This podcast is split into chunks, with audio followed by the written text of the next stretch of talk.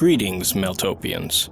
If you've become enthralled by the dark wastes and nightscapes of Maeltopia and want to further explore its Stygian depths, consider joining our Patreon.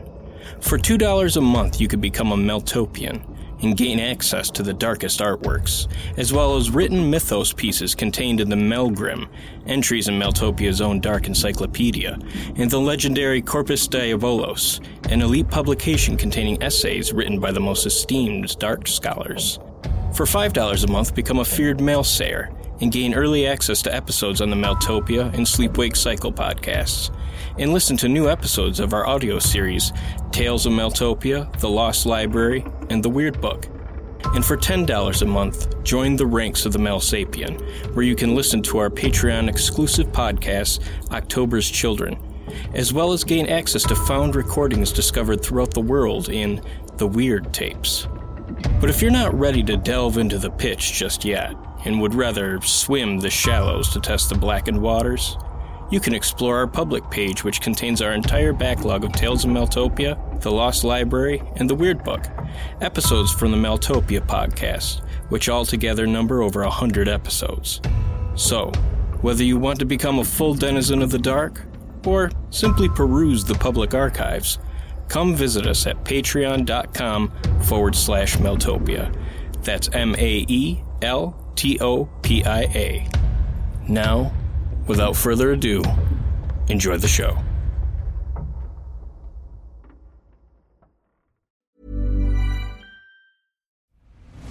I'm Nick Friedman. I'm Lee Alec Murray. And I'm Leah President, and this is Crunchyroll Presents The Anime Effect. We are a new show breaking down the anime news, views, and shows you care about each and every week. I can't think of a better studio to bring something like this to life. And Yeah, I agree. We're covering all the classics. If I don't know a lot about Godzilla, which I do, but I'm trying to pretend that I don't right now. it in, hold And our current faves. Luffy must have his due. Tune in every week for the latest anime updates and possibly a few debates. Oof. I remember, what was that? Say what you're gonna say, and I'll circle back. you can listen to Crunchyroll Presents The Anime Effect every Friday wherever you get your podcasts. And watch full video episodes on Crunchyroll or the Crunchyroll YouTube channel.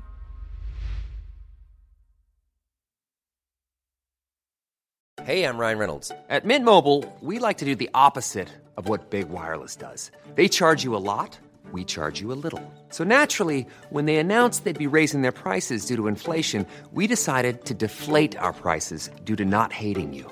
That's right. We're cutting the price of Mint Unlimited from $30 a month to just $15 a month. Give it a try at mintmobile.com slash switch. $45 upfront for three months plus taxes and fees. Promo for new customers for limited time. Unlimited more than 40 gigabytes per month. Slows. Full terms at mintmobile.com. Getting engaged is a moment worth cherishing. A one of a kind ring that you design at Blue Nile can help your love sparkle. Just choose your diamond and setting. When you've found the one, you'll get it delivered right to your door. Finding the right engagement ring can be nerve wracking. At Blue Nile, you'll have the expert guidance needed and a diamond guarantee that ensures you're getting the highest quality at the best price. Cherish all of life's moments and save up to 30% at BlueNile.com. That's BlueNile.com.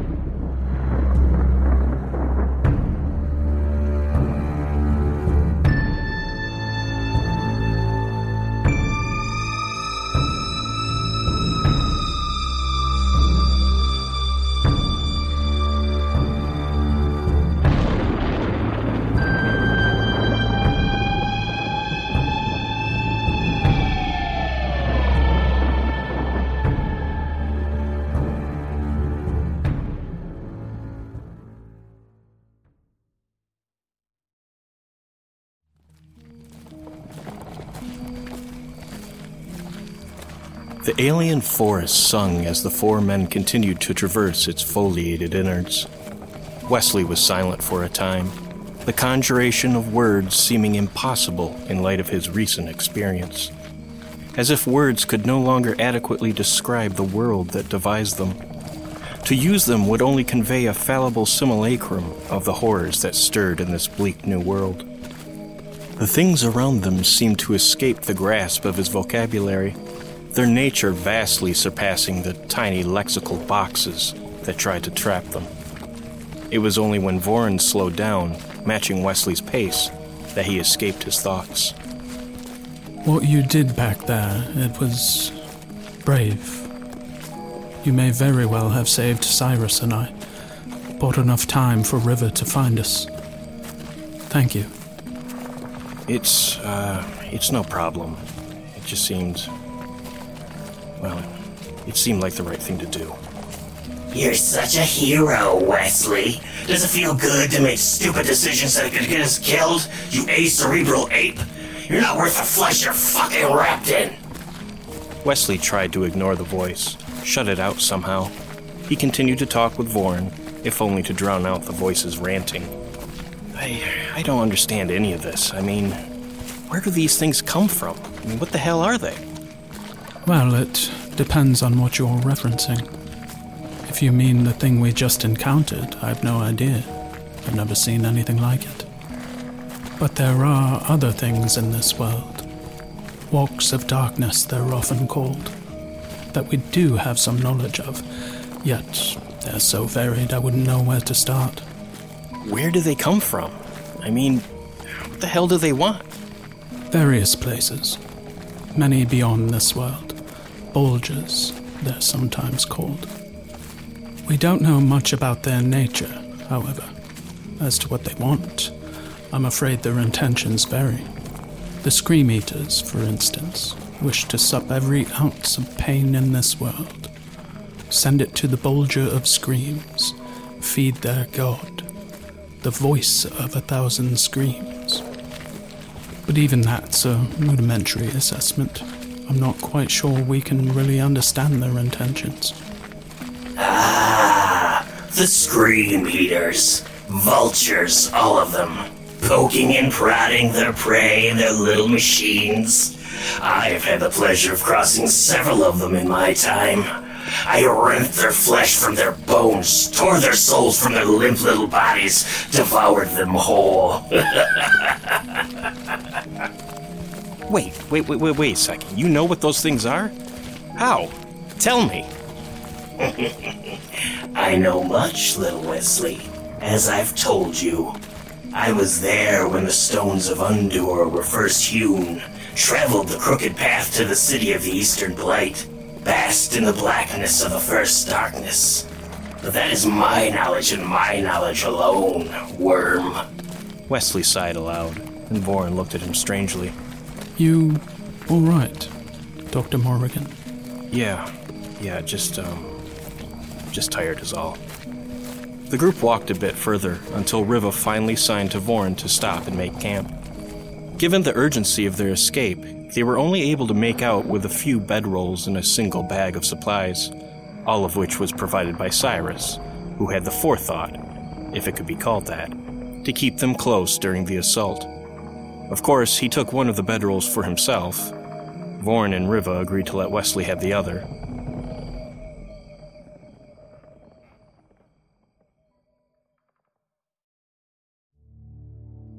Once camp was set up, they all sat around a modest fire, basking in its warmth. Voren opened the conversation. So, Moffat, when do you think we'll make it to the second camp? How distant are we? Oh, I imagine we should get there around midday tomorrow. Though I would certainly temper your expectations. The dead soldiers at the cabin would seem to indicate things have not gone well at the second discovery site. Wesley's mind wandered back to the cult compound, remembered Moffat's smile as he careened towards the window. How did you guys survive after the stairs collapsed? I mean, that thing was right on your ass, wasn't it? Miraculously, we fell into a room with a wall between us and the creature. We managed to escape through a door to an adjacent room. From there, Moffat had to lead the way with his lantern. It was too dark to see through the dust and debris and so on. Honestly, I thought we were dead when we went down that last hole, but he insisted. With Wesley's suspicions confirmed, he threw a glare at Moffat, who sat calmly by the fire, a slight grin smeared across his face. You. you knew, didn't you? Knew what, Dr. Morrigan? What accusation will you be casting my way now?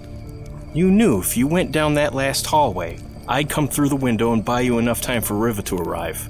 I knew only what my lantern shined before me, what the shadows spelled across the walls. So, no, I did not know the specifics of our rescue, only knew that there would be one. Provided I abided the guiding light, of course. Then why not tell Voren? Why not let him in on the plan rather than make him sweat it out? The future is a finicky thing, Dr. Morgan. It doesn't like when one divulges its plans.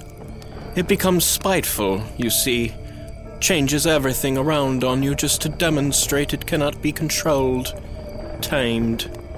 If I told our dear friend Voren, well, we may not be sitting here right now. Wesley paused a moment, mulling over the man's answer.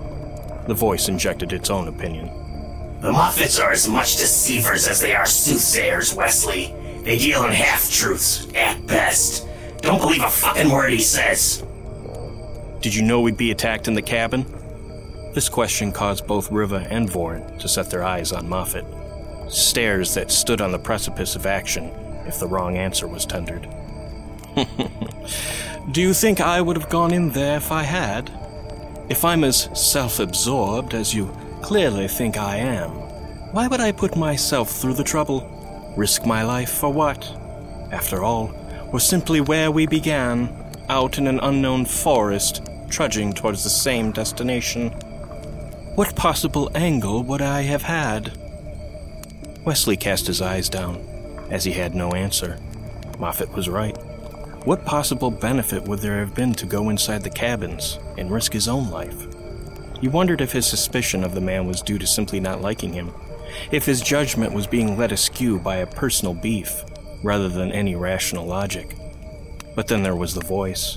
It seemed to know the man, or his family anyway. Then again, he didn't even know what the voice was. At this point, he had to come to terms with the fact that it wasn't some schizophrenically induced hallucination but something else. Something more horrible than he wanted to imagine. But it too was a deceiver, saying whatever it needed to get its own way. There was simply no way to know the truth. I'm. I'm sorry. It was. It was unfair of me to accuse you. There was silence for a moment, only the pop and crackle of fire eating wood. The Moffat spoke up. Not to worry, my friend. You're not the first to be suspicious of a Moffat, and you won't be the last, I'm sure. For a moment, there was some humanity in Cyrus's eyes, even a hint of sadness, loneliness to them. But it disappeared beneath that smarmy grin of his, the ashen gloom of his eyes lighting up as tongues of flame writhed in front of him. Sensing Wesley's shred of sympathy for the man, the voice made its discontent known. You pusillanimous little maggot! Are you so gullible as to believe a word that comes out of his deceitful fucking mouth? Hear me now, Wesley Morgan. There is no such thing as an empty act to a Moffat, or a Kerwin for that matter. You're nothing but a puppet to them, an empty headed dummy they yank around for their own purposes. The voice's outburst gave Wesley an idea. Who. Uh, who are the Kerwins? Are they like you, Cyrus? Um, prognosticators? Moffat's smile morphed into a sour grimace, the disgust almost a tangible substance seeping from his lips. The blackness of his eyes widened, as if to take in all the details of the man who dared speak that name. Oh dear. They are most certainly not like us. They are frauds, con artists, all of them. They are nothing but drug addled charlatans with their hookah pipes, injections, cigarettes, and whatever other vices they pump into their bodies. Their visions are mere fever dreams, nothing more. the wild phantasms of lesser, meager minds. To even mention them in the same sentence as a Moffat is sacrilegious, a stain upon our good name. Realizing that his rant had led him to stand up, Moffat resumed his seat. Wesley's goal hadn't been to anger the man, only to verify that the Kerwins even existed, to test if the voice in his head was real. He had the final confirmation he needed, as awful as it was. As Moffat stewed, gazing into the hypnotic flames, Voren leaned over to Wesley. The Kerwins are a rival family of seers to the Moffats, as you can see. The animosity runs deep between them. No one knows why. Truth be told, the Kerwins are as talented at seeing the future as the Moffats, perhaps even more so. But their intentions are even more nebulous. Much like the Moffats, their advisement is often sought, but only with great caution and need. And much like the Moffats, they only advise when it suits their purposes. Neither name is to be trusted. I see. What was all that business about them being drug addled? Are they junkies of some sort? Yet another mystery. As the Moffats have their lanterns, the Kerwins are never without some sort of chemical vice, whether it be smoking or drinking, shooting up. They're always seen imbibing, though the nature of the substances imbibed remains a mystery. Some believe it linked to their powers of foresight, but others think it just an eccentricity, something to further bolster their mystification. I see. Are there. Um. Uh, never mind. Go on, Dr. Morrigan. Out with it. It's just. After the darkness, I spent my entire career debunking the supernatural, burying it in facts and numbers and logics. I wanted to suffocate it, deprive it of any air to breathe, just like it did to me, to my family. But now, I'm realizing the horrible truth of it all. That all these things really exist, and I. I was just wondering can I. I mean, is there a way to bring my family back? Or maybe just. At least. At least speak to them. Warren paused a moment, mulling over what he might say. There are multiple people, beings, who can interact with the dead, some more grisly than others. Might I ask what happened to you and your family? His mind went back to the pit in the earth, where a mountain of emptied out human puppets grinned and stared at him with giant, whimsical, googly eyes. He remembered the way their flesh felt like cold marble, remembered the way their bodies haphazardly clattered down the giant pile of death as he continued to climb toward the tiny pinprick of light above him. Visions of his wife and daughter's stretched faces beset him, smiling at him from beneath the ruined floor, their countenances the will of something sadistic and terrible. It tainted all his memories of them trips to the park, birthdays, Christmases, all now replaced by their hollow, lifeless faces, their smiles beaming. Wesley began to shake. I'm sorry, Voren. I. I can't. I mean, I'd. I'd prefer not to. It's quite all right, Dr. Morrigan. Wes. You, you can call me Wes. It took me a while to talk about my awakening after the darkness. It's still a stain upon my mind, one I fear will never be truly cleansed. I, um. I know this is unfair, but. What happened to you, if you don't mind my asking? Voren stared into the fire, as if losing himself in it, traveling with the ember fireflies spiraling out into the night. Then he came back, seeming more collected. I woke up and the world was green, a putrescent olive, and I couldn't breathe. It never ceases to surprise me how long it took for me to realize I was underwater. The first thing I remember were the sounds echoes of things, giant things, bellowing in the depths. But there was also a song. A song I'd never heard before or since. It was morbid, yet serene. A song for the end of the world. One sang by storms, tidal waves, and millions of drowned. I remember wanting to stay there, lose myself to its pounding rhythm, let the water enter me, baptize me.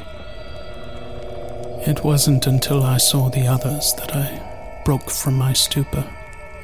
They were decayed, covered in seaweed and mussels, their faces grown twisted and warped. Mutated sea life crawling from their mouths and eyes and yet they smiled.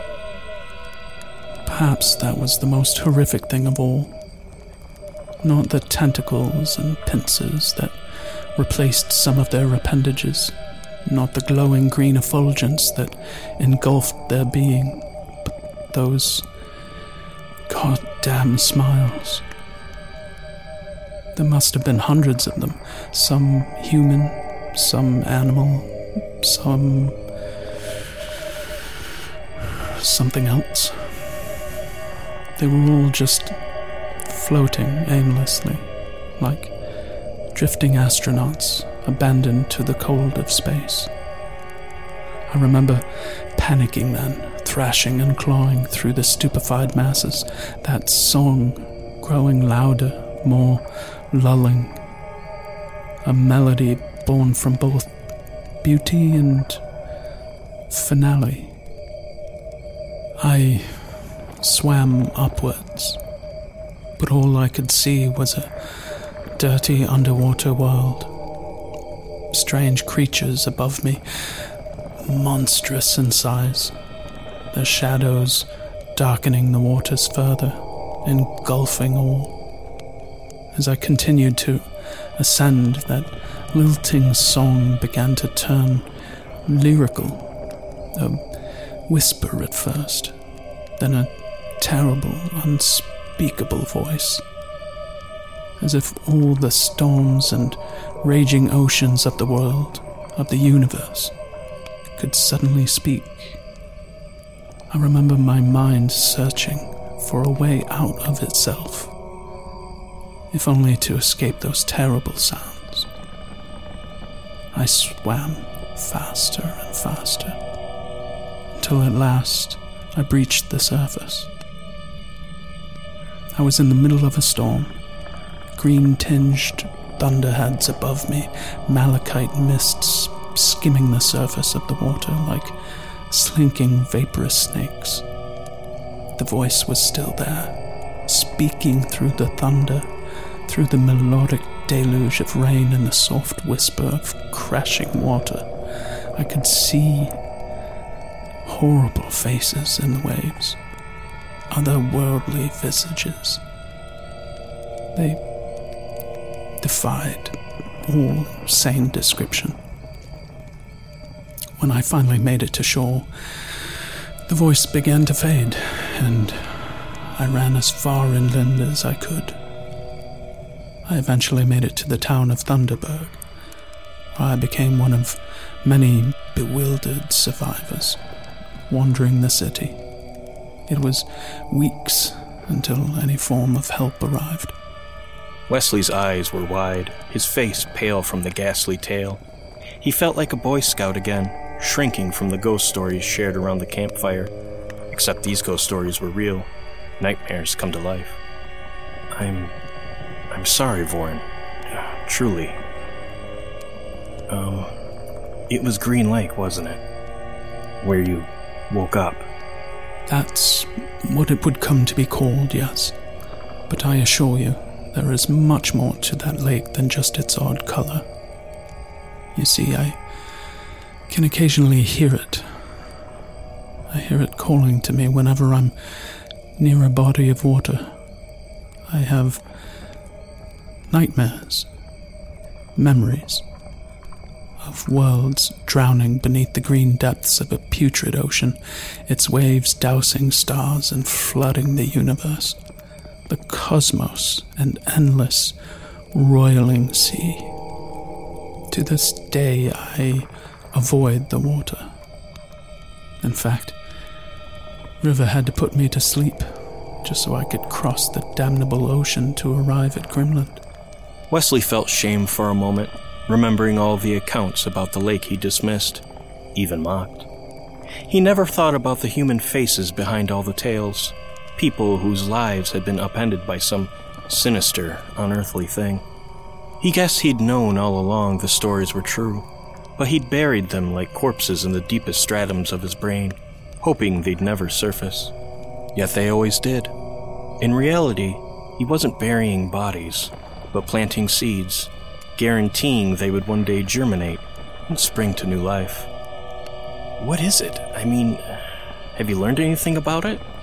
Green Lake is an extension of an entity, something we call an unbegotten, known as Gaster or the Fallen Sea.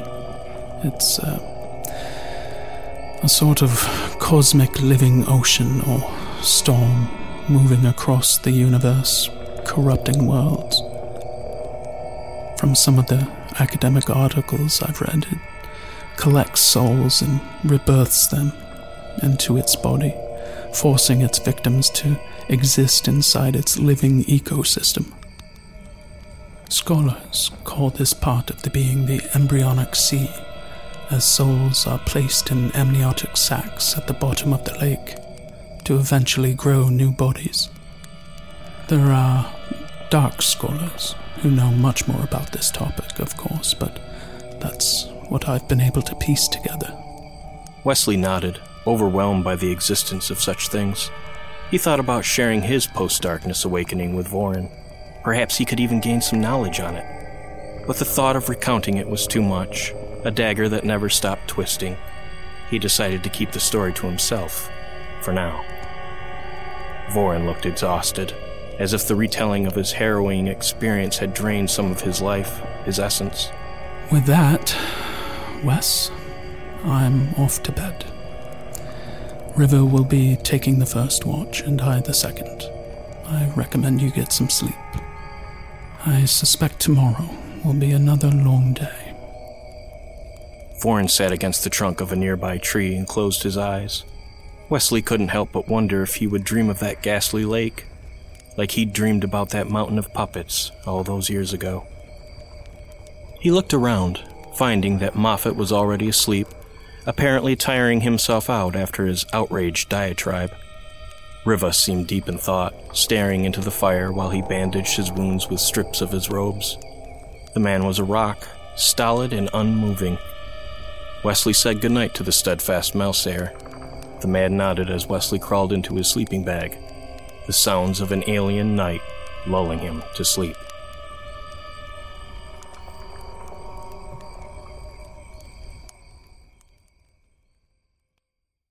Grimland is a Maeltopia production. Today's episode was written by Stephen Anzalone. The episode was edited by Walker Kornfeld. Sound production and editing was performed by Stephen Anzalone. Check us out on Facebook, Twitter, and Instagram by searching Maeltopia. That's M A E L T O P I A. And if you'd like to know more about Grimland and contribute to its nightmarish expansion, visit us at www.patreon.com forward slash Maeltopia, where you can gain access to all sorts of art, mythology, stories, and more. For more information about Grimland and the world of Maeltopia, visit us at maeltopia.com.